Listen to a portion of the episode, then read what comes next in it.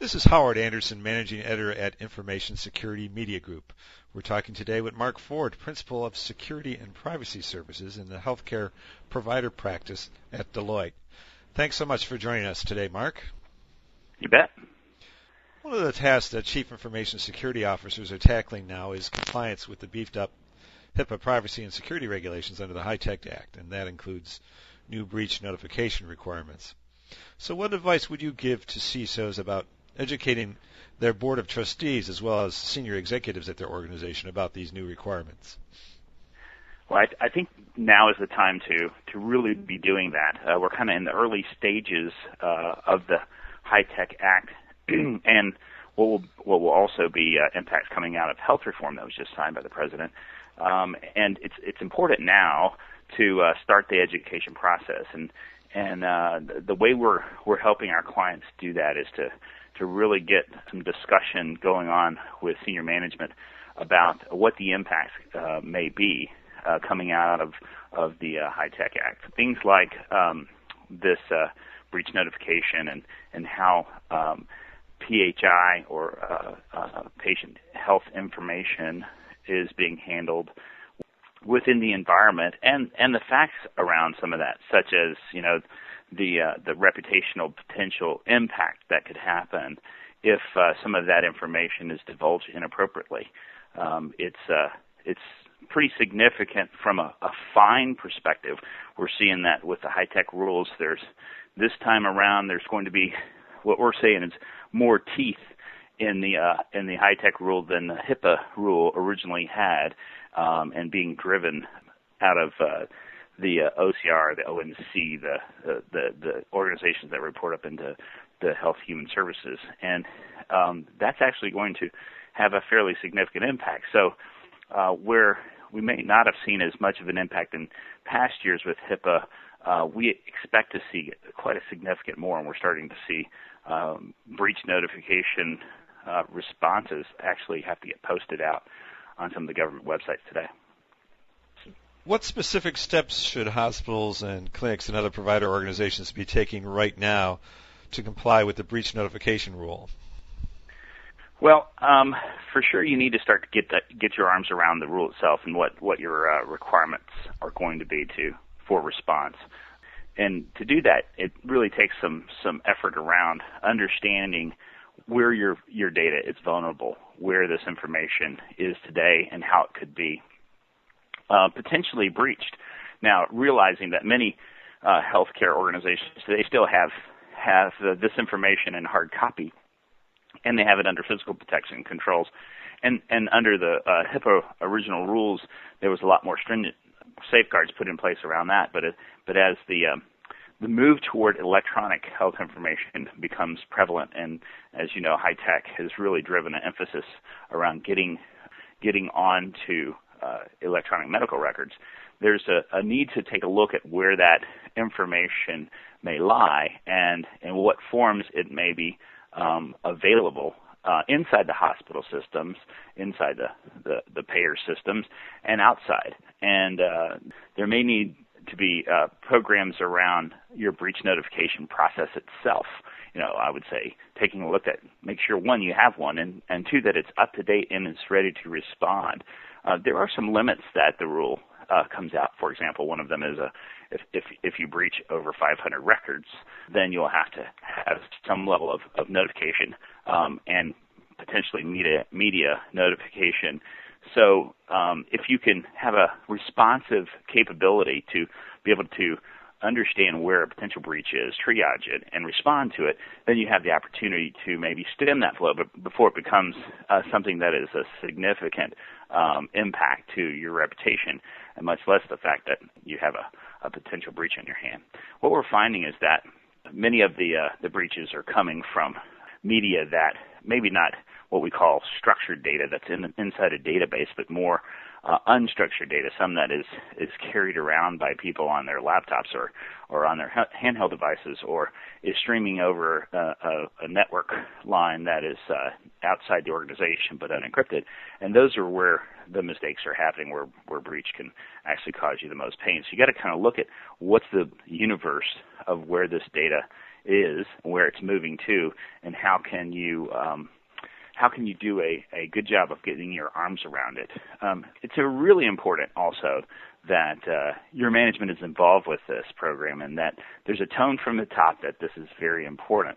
And uh, because what we've seen traditionally, especially in the health provider sector, is a certain amount of, of uh, uh, it's not, I wouldn't say it's a lax attitude, but it's it's a, a, a, type of attitude toward uh, IT and IT systems, health systems, because you know, let's face it, the the, the providers are there to to deal with the patient situation and to um, save lives first, and and that is their job, and that's understandable. But at the same time, you know, this information is very important, and um, the privacy of this information and, and, what its impact is to the people is is significant, which is you know being uh, recognized and realized through these new breach notification rules. Many hospitals took a best of breed approach to acquiring niche clinical applications from multiple vendors over the years.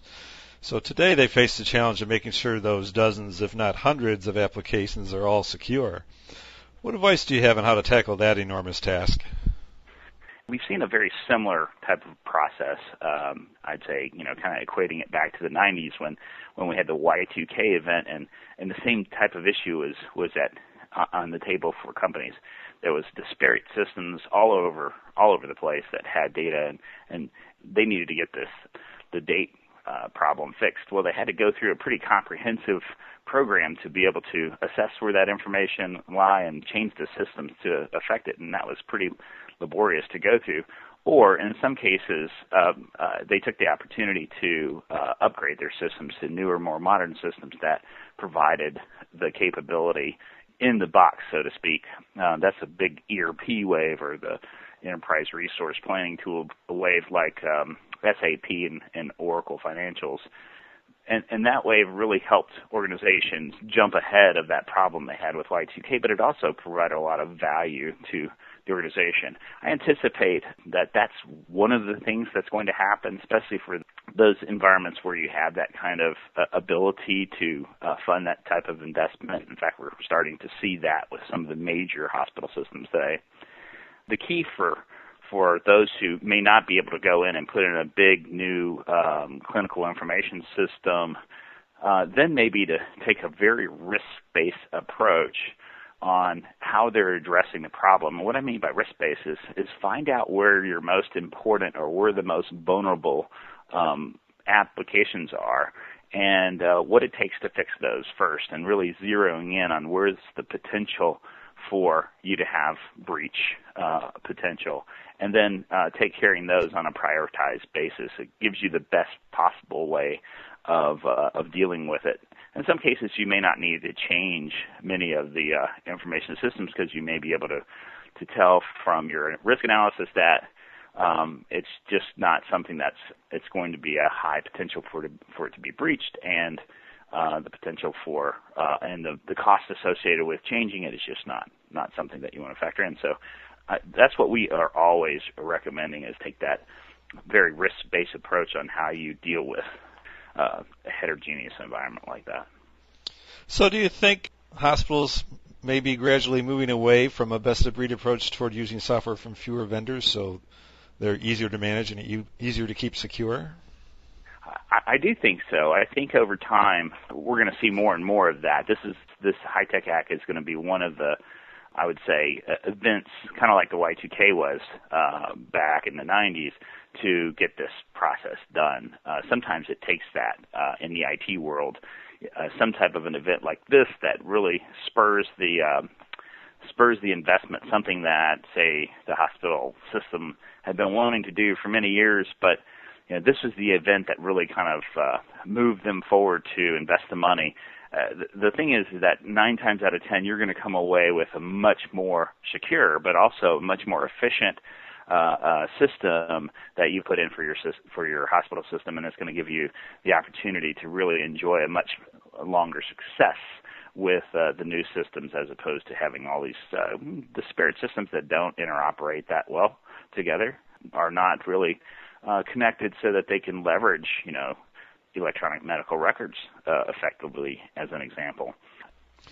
The breach notification rule in the HITECH Act uh, includes a safe harbor stating that organizations that properly encrypt data using a specific form of encryption don't have to report major breaches. So, what's your advice on how widely hospitals and clinics should apply encryption to mobile devices, desktops, email, and even databases on the back end? I'll go back to um, what I mentioned uh, before. You need to start this out on a risk-based approach. So, if you're you're thinking about encrypting everything everywhere uh, and just going and doing it, sometimes that's not the most economical way. It's kind of overkill, and uh, that may not be what you need to solve your problem. And so, the cost associated with doing it may not be very valuable.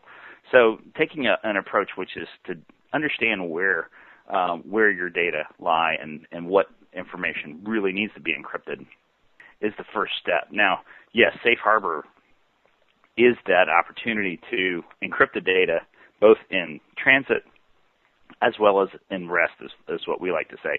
If it's in the application, uh, moving through the system across your network, so to speak, it should be encrypted in some form or fashion.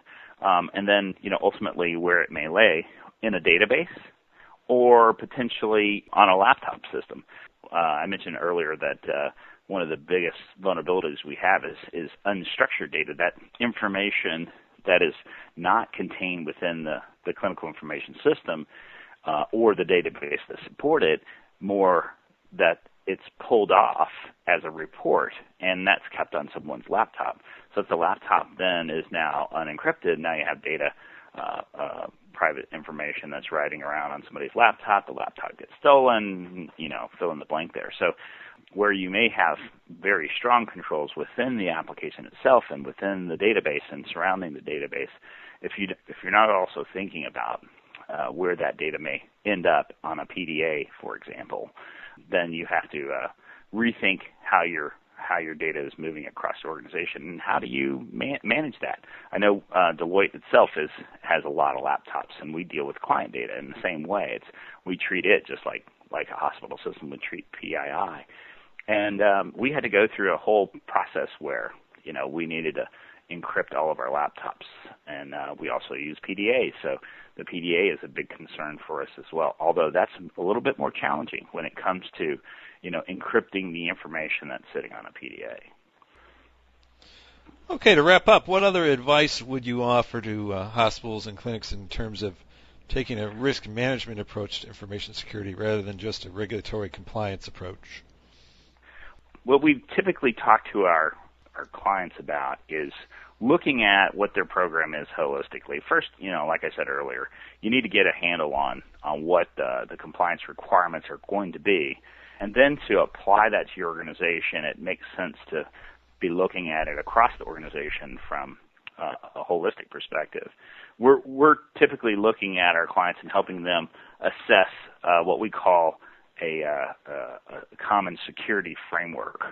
And, and that'll allow uh, the company to start doing standardized programs and processes within their security and, and compliance program that address it, address the problems that they may be having, uh, both you know based on what their business needs are, you know, access to the data to provide patient care in a clinical system, in a clinical environment, or uh, looking at it from what the HITECH HIPAA rules are going to be uh, looking for. And so there's a regulatory component, a compliance component, and a you know baseline security tools and policies component.